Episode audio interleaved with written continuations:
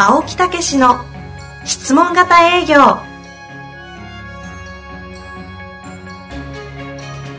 営業それは商売の原点。トヨタ大阪ガス生協などの営業マンも実践。2万人を超える営業支援を行った青木武が営業の真髄を語り尽くします。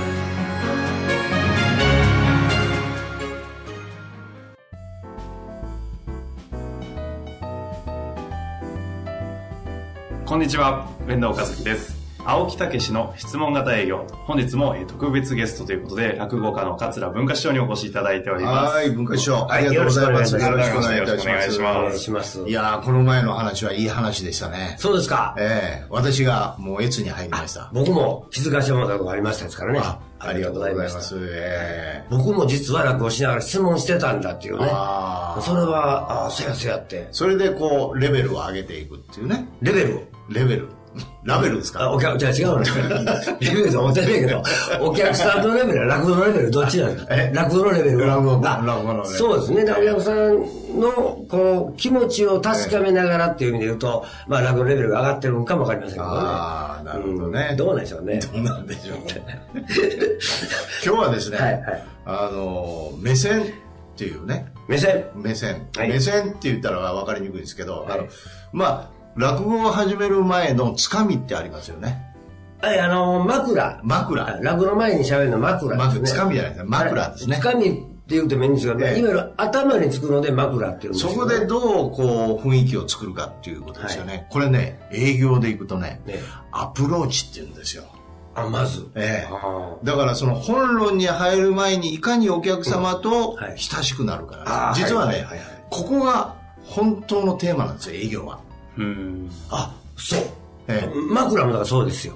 あ本当ですか？枕がうまくいけば、ええ結構ネタもね、ええうまくいくんですよ。だから枕で変なこと言うと、ネタもしんどいんですよ。ああ、うん私もね、落語の発表会も何回も出してもらってますけどね、はいはい枕たまに滑ったらえらい目合いますそうよね。でしょ、だからお客さんが、お客さんの信用なくしてるわけですよ。その最初に。枕で、アプローチで。ええなあ、あこの人はもう信用できんと思ったら、あと何言うたって飽きませんよね。そういうことなんですよね。そういうことなんです落語よ。における枕っていうのは、はい基本的にはもう型が決まってるってわけじゃないんですか？え、ないですね。あ基本的に、基本的にで言うと、もう本当に世間話みたいなことですね。ん。えー今日来る時こんなんありましたと、この間どこどこ行ったらこんな人いてましたとか、はいはいそんな話ですよね。で、その後に始まる落語というものが始まると、ここはある程度の型がバシッと決まってるんですよ。落語に入るとある程度は決まってますね。その一語一句まで言いませんけども、ある程度は決まってます。流れとか。はあ、そこの落語が成功するかどうかは、この枕のつかみのところでどれだけ信用をもらうかが重要ですか？だからね、あのー僕は落語っていう芸が他の舞台芸、他の舞台芸ではまあ全部知ってるわけじゃないんですけど、お特殊だなと思うのは、落語って実はお客さんの頭の中にあるんですよね。舞台でやってるのはあれ落語じゃないし、落語のきっかけをやってるようなもんなんですよね。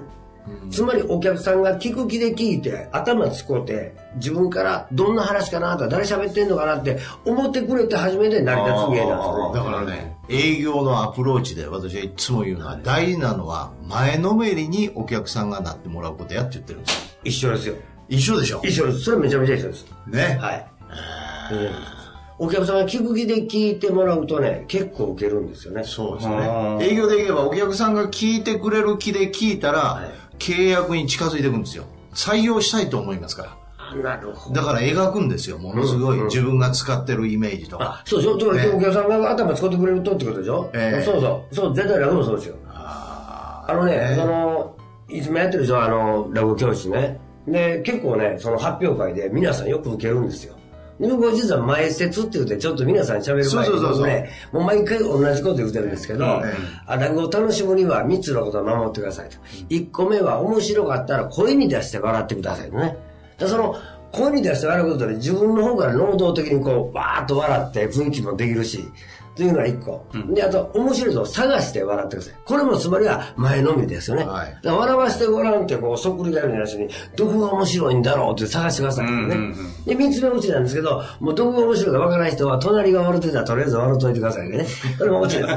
で、これを言うとことね、偉いもんでね、あの結構ちゃんと皆さん聞いてくださると、受けるんですよね。うんで聞く気で聞いてもらえば、受けるんですよ。ほんで逆に言うと、プロは、ほんなら、それできてるかって言ったら、たまにですけどね、今少なかったけど、僕ら入った頃でね、もう弁当を食べながらみたいな回とかあったんですよ。だから弁当を食べながらです聞く気で聞いてないんですよね。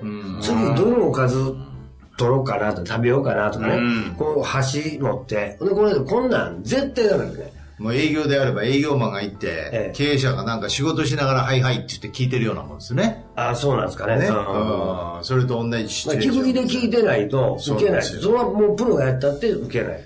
それでその、落語のね、本題っていうのはある程度こう、まあ、営業でいけばカタログがあって説明するとか、はいい、うことと一緒で、本題は決まってますよね。はい。ところがその、そその枕はい。というのは形がないわけですよね。まあないですね。アプローチもないんですよ。ん全く一緒ですよ。はいはい。何も出てこない。このやりとりの中で、いかに心を掴んでいくか、前のめりになってもらう。掴むコツなんかあるんですか？そのアプローチは。あもうそこあるんですよ。それ言ってください、それ。それ、それ言ってくださいね。それ言うとあかんですか？質問、質問型ですね。質問型 それ、それ、それは本肯定の中ですよ、それは。いやいやいや、もう出てないんですよ、そこのと要素は。あ、そこのとこはまだ本出してない。いやいや、出てるよ。アプローチのとかあんま出てない。ですそうよね。そうそうそう。もう、いや、あの、要は、はいあの、簡単にちょっと目的を言って、はいお客さんとの関係をつかむ。営業の場合はお客様の話を聞かせてもらうんですよ。お客様の人生をいろいろ聞いて、うん。お客様自身の気持ちを開いてもらうっていう。質問して開いてもらうっていうやり方ですよ。そこで、気持ちを開いてもらう。そうそう心を開いてもらう。えそれで本論の前のどういうことを望んでるかっていうのを聞くっていう。それが営業のやり方です。どういうことを望んでるかっていうことは、いわゆるその本ネタ行くまでの導入部分ですよね。導入、欲求を高める。まさに枕ですよ。あ、そうでですか。もそうそう。だからお客さんにまず楽しいことを言うて、ええ笑ってもらう。で、こんなんありましたね。っていうことで、喋ることで、あの、親しさ、あ近しさを感じてもらう。ええで、あとはそれできてきたら、ネタのちょっと、こんなネタですっていうのをちょっと言うて、ポッと入るんですね。あだからあの、さあ今から本題ですっていう枕よりは、わーっと世間話をしながら、ちょっとこの本ネタに関わることをちょっと触れてシューッと入っていくと、あ、あ、もうネタ入ってるわっていうねそういう入り方が、まあ綺麗な枕ですかね。なるほど。はい。あの師匠、師匠、青木先生も。えあの、レベル高すぎます。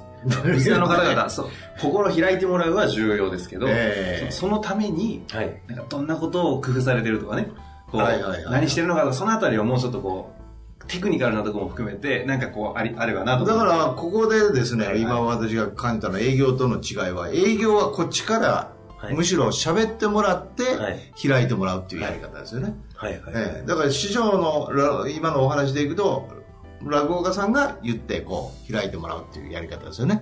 まあ、笑、笑うという形では参加してもらってる気がするんですよね。はいはい。だからまず笑ってもらわないかんっていうこと。ええだけど質問、質問ですよ。だから、ある種、ここれおもろいでしょ？って。ほな反応なかったら違うという考えなあかんし。はいはい。あの、結構枕で質問したりしますよね。おかんああ、します。します、します。これはね、あの、本題に入る前は、はいあの、これ、まあ、あんまりね、落語家としてはね、あの、ええ手段じゃないですよ。お客さんいらうっていう、触るっていう方で、あんまり舞台からお客さんに質問したりとかね、せん方がええんですけど、はいでもあの、空気によったら、もうその方が、あの、親しくなる手段として、ええ楽な時はやりますね。やっぱこうですよね、なんて語りかけたみたいな感じうん、であやりなさい、やりまますす。うん。ほんで、返事されたら返事はせんでいいからね、とかね。なんかね、ちょっと触ったりすることで、お客さんと距離縮めるとか。ほんでね、やっぱり大事なのがね、あの、お客さんに対してね、あんまりこびすぎない。そうそうそう。これ大事ですね。それをね。これも営業通ずることじゃないですか。はい。うんあの、あんまり下から枕でもね、すみません、もう今日稽古足りませんね、笑ってくださいね、とかね、そんなこと言うていくとね、あ稽古足らんかしてから今回、もうお客さんたちは上ですやんか。笑ってくださいね、銭取ってね、ちゃんと笑わさんかいって話でしょ。これでも全然距離は縮まってないですよね。でかというと、ほんなら今度は、こっちええこと喋りますってって見せるために、上から行く。例えば、まあもちろん落語の知識がお客さんにはありますわな。なこんなネタはね、こんなあって、こんなあって、このネタはね、とかで何年のどうのこうのっていうのと、バー喋ったらお客さんがしんどなってくる。分からへん、そんなしんどい、もう分からへん、もうええわええわってなるでしょ。これも距離縮まるね。で、できるだけお客さんと同じようなところで行く。ちょっと上のこと言うたら、あの、難しいこと言うたら、いや、僕もよく分かりませんけどね、ってことを降りてみるこうしながら、あんまりお客さんから大きく離れないように。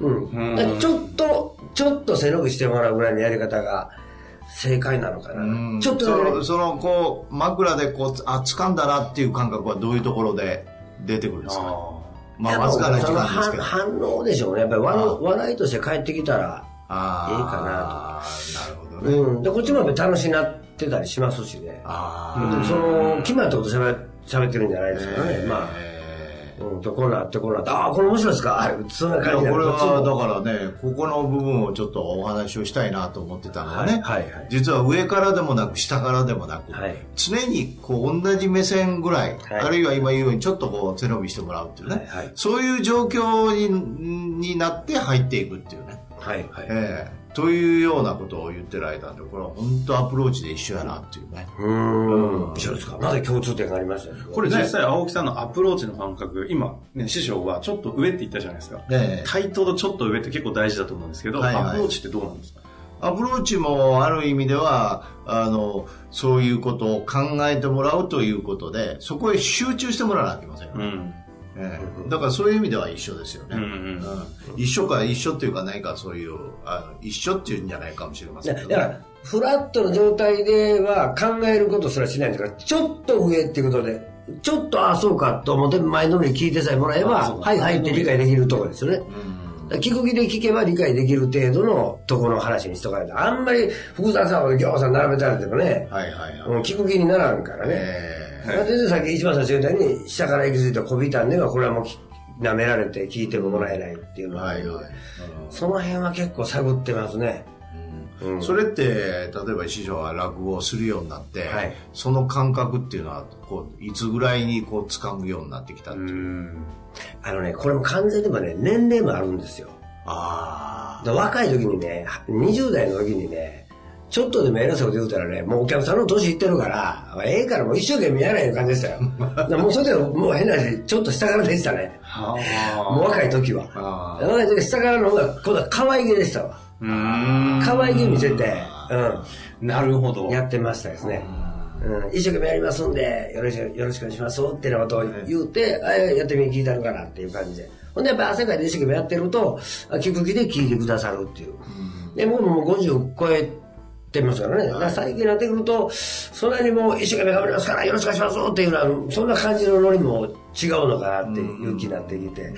うん。まあこれはまた60になったらちゃうやろし、70になったらまたちゃうやろしね。だからその年齢に応じた、あーお客さんの距離感と見せ方みたいなのが出てくると思いますけど、だから何歳でっていうことじゃないですね。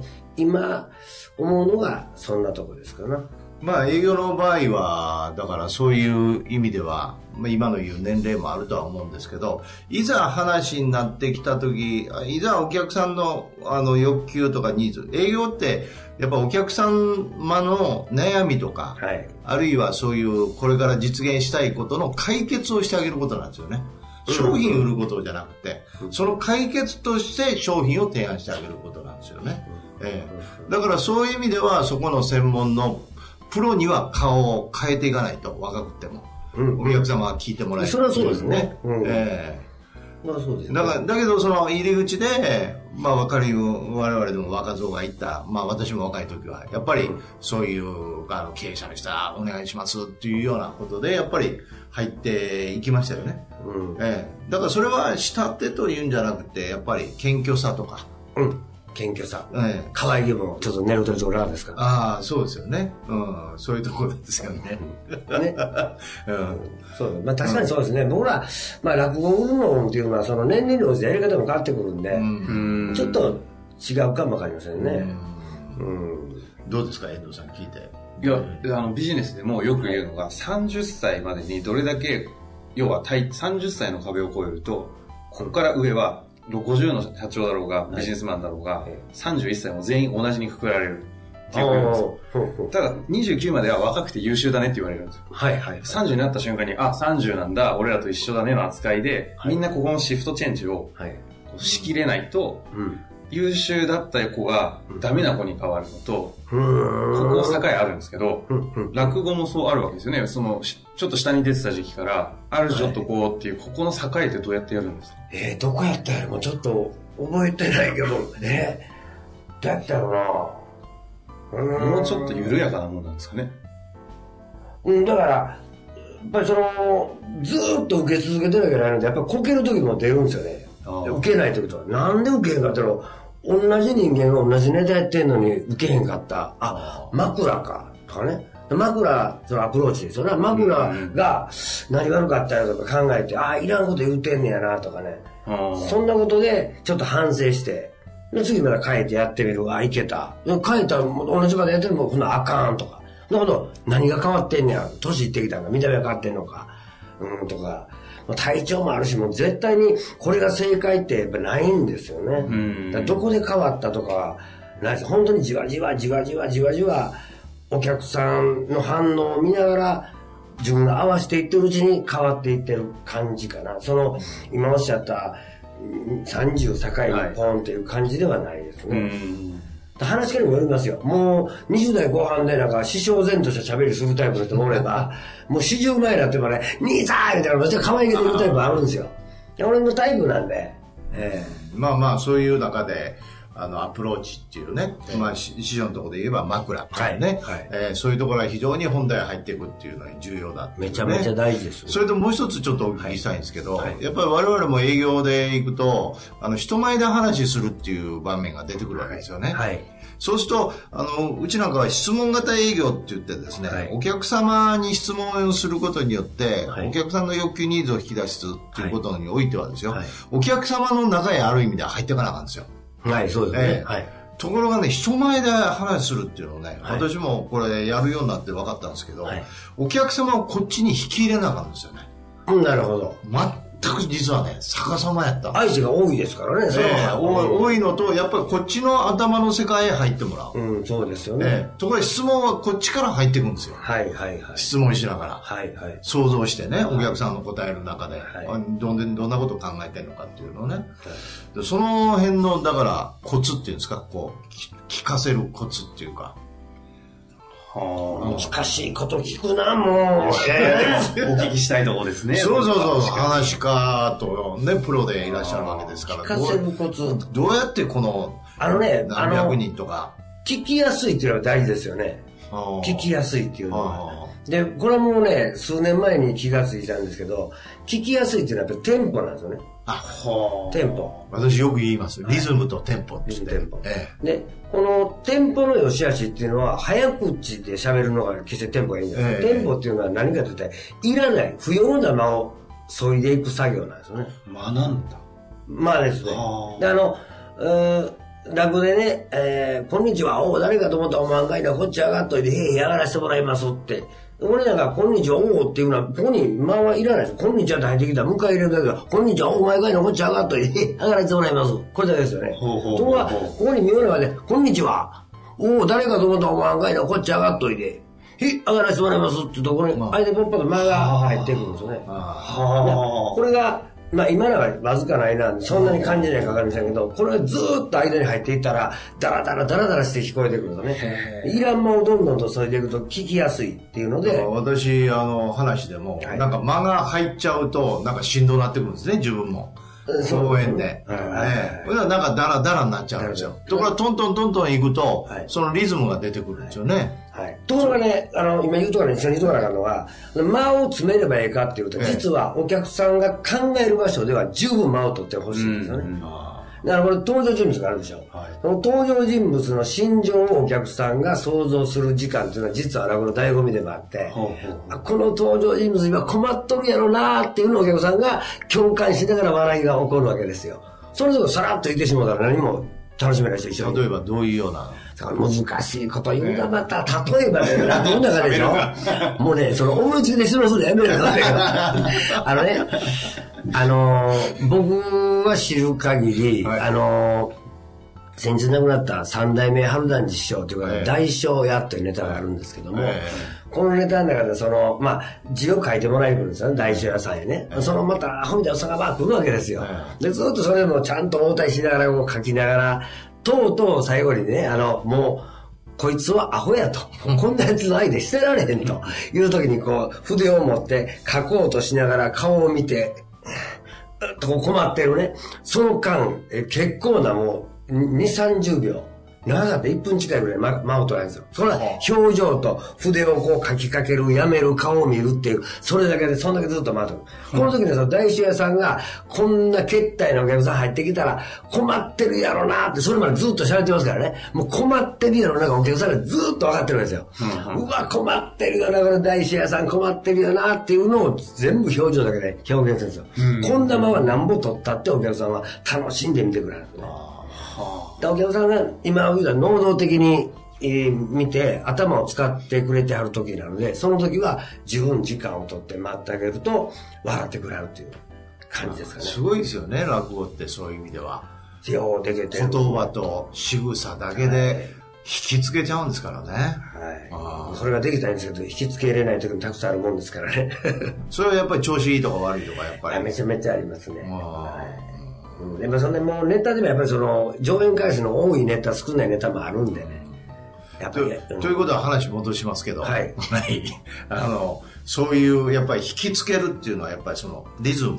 テンポよく、リズムテンポよく、テンポよく。リズムとテンポって違うんですかねうん、みたいなもんじゃないですか、うんリズムテンポ。はい。うん。テンポよく入っていくと。テンポよく。いや、それでグッと掴んだ時から、じっくりとこう、入っていくみたいなもんですじっくりと言えば、掴んで、で、お客さん、聞く気で聞いてくださったら、今度はお客さんが、あの、頭を使って参加してくれてはるときに、間を取れるようにっていう。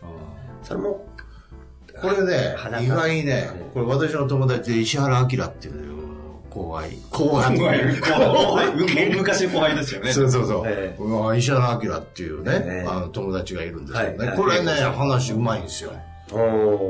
なんかね、小さい子でパッパパッパ喋るんですけどね。もう、もう、もう、で、なんかこう前のめりになるんですよ。あ、ここでも開いたことあるんですか？そうそうそう。いや、ここの、もう、一回ゲストで。そうそうその方の番組に青木さんが。で、私ね、当時ね、なんでこれね、みんな前のめりになるのかなと思って、ずいぶんあの研究してね、で、真似したんですよ。ほんとほんと。真似したんですよ。そうするとね、やっぱりね、今のリズムがいいんですよ。トントントントントントントン入ってくるんですよ。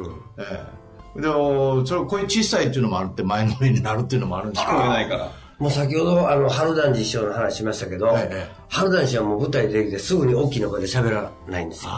へはい最初はね、ボソボソって喋るんですよええ。ほんでお客さんが、え、な、何、何歌うの？っていうことで、今言うと前のめりに聞くんですよ。ほんで、あ、お客さん前のめり聞く気になってきたなってことでじわじわ声出す。へもう完全に技術ですよね。うまいですよね。だから、うんもううまいですよ。本当だから随分真似しましたよ、私もね。ー そうなんです。本当ですよ。うん。あー声の大きさなんかも技術の一つですよね。とりあえず、だから聞く気で聞いてもらう、聞きながら飽きさせないっていうのが難しい。それの勉強ずっとせなあかんですよね、僕らはね。あ僕らって、僕ら話し家ですよー。え営業の方は僕知りませんけど。ええあちなみに最後にその間というのが大事って話でしたけども、え営業のプレゼンをする上においての間っていうのはどうー捉えてるですか？もうんもちろん質問ですよ。もちろん質問で、どういうふうになりたいですか？っていうようなことでじーっと待ってるんあですよ。そこがまたえそれも答え出るまで、もうただただ。待って、ほいで出にくかったら、例えばって言って、こういうことってありますか？って言って、またじーっと待ってるんですよ。うーん。うんええそうなんだ。で、その描いてもらえるようになると、あーって言ってくれたりするんですよ。お客さんに頭使ってもらう、イメージしてもらうということで、もう落語と非常に似てますよね。すごいですよね。いやいやいや、あのね、青さんがその前からね、落語って営業に役に立つねんっておっしゃってた、僕は言うてませんか、ええ何の役立ってるかよく分かってませんねんって言ってましたけど、そう言われてみればちょっと共通点が結構あるので、いやー。なるほど、そんなのを見てはったんですだから、これって落語を見に行ってたらあきませんよね。落語を演じる側にならないと。あダメですよね。でもそういうことを頭に入れて見ても、あ、お客さんってこういうイメージなんやなってなると、あ、そうかそうか。すげえ笑うし、こんなに風にイメージしてって笑っちゃうんや、みたいな。見るだけでも、やっぱりじゃあ役に立ってそうなんですよ。ええだから見るだけでもお役立ちできますよね。そうそうそうそう、だから落語ファンも、そういう意味で、あの落語営業でね、落語をね、勉強する人って結構多いんですよね。あ、そうですか。講師とかね。経営者多いですよね、落語。うん、石原さんも言ってたよね。落語すごい好きで勉強してたって言ってね。勉強してたっていうか聞いてたって。そうそうそう。ええああ、すごいですね。今日も。この話で落語のお客さんが増えたら僕も嬉しいです。いやいや、本当に。実際にそういうことはできるんですか？その師匠の方の、もうすでにいっぱいって話だったじゃないですか。あ、いえいえ、落語のそういうね、落語の師匠をやってるのは NHK 文化教室っていうね、大阪で。それはネットとか弾けば。そうそうそう、出てきますし。出てきてはい。それからできるんですか、実際に？なるほど、できるんですけど、あの、もう辞める方がいないので、継続継続なんで、もう定員がずっといっぱいなんあ、じゃあで。結果、習えないんですね、いや、それよりも、やっぱり生の落語を聞いてまずは。まず、大阪で行けば繁盛亭とか、はいそれからもういろいろ検索していただくと、い。師匠のやってるのかでも、あいろいろ出てきてますよね。年間200回以上はね。いやいや、もうそこら中でいろいろぜこうやってられますから、はい。だからそういうようなことをね。ひ行ってもらいたいですね。ちょっと私も行きたいなと思います。ええいやー、共通点多いですね。多いですね、本当に。びっくりしました。いやーまだまだあと1回ありますそうですね。またえー落語を勉強すると営業ができる。営業できる人は落語ができる。ほどうでしょうか？いいんじゃないですか？ありがとうございました。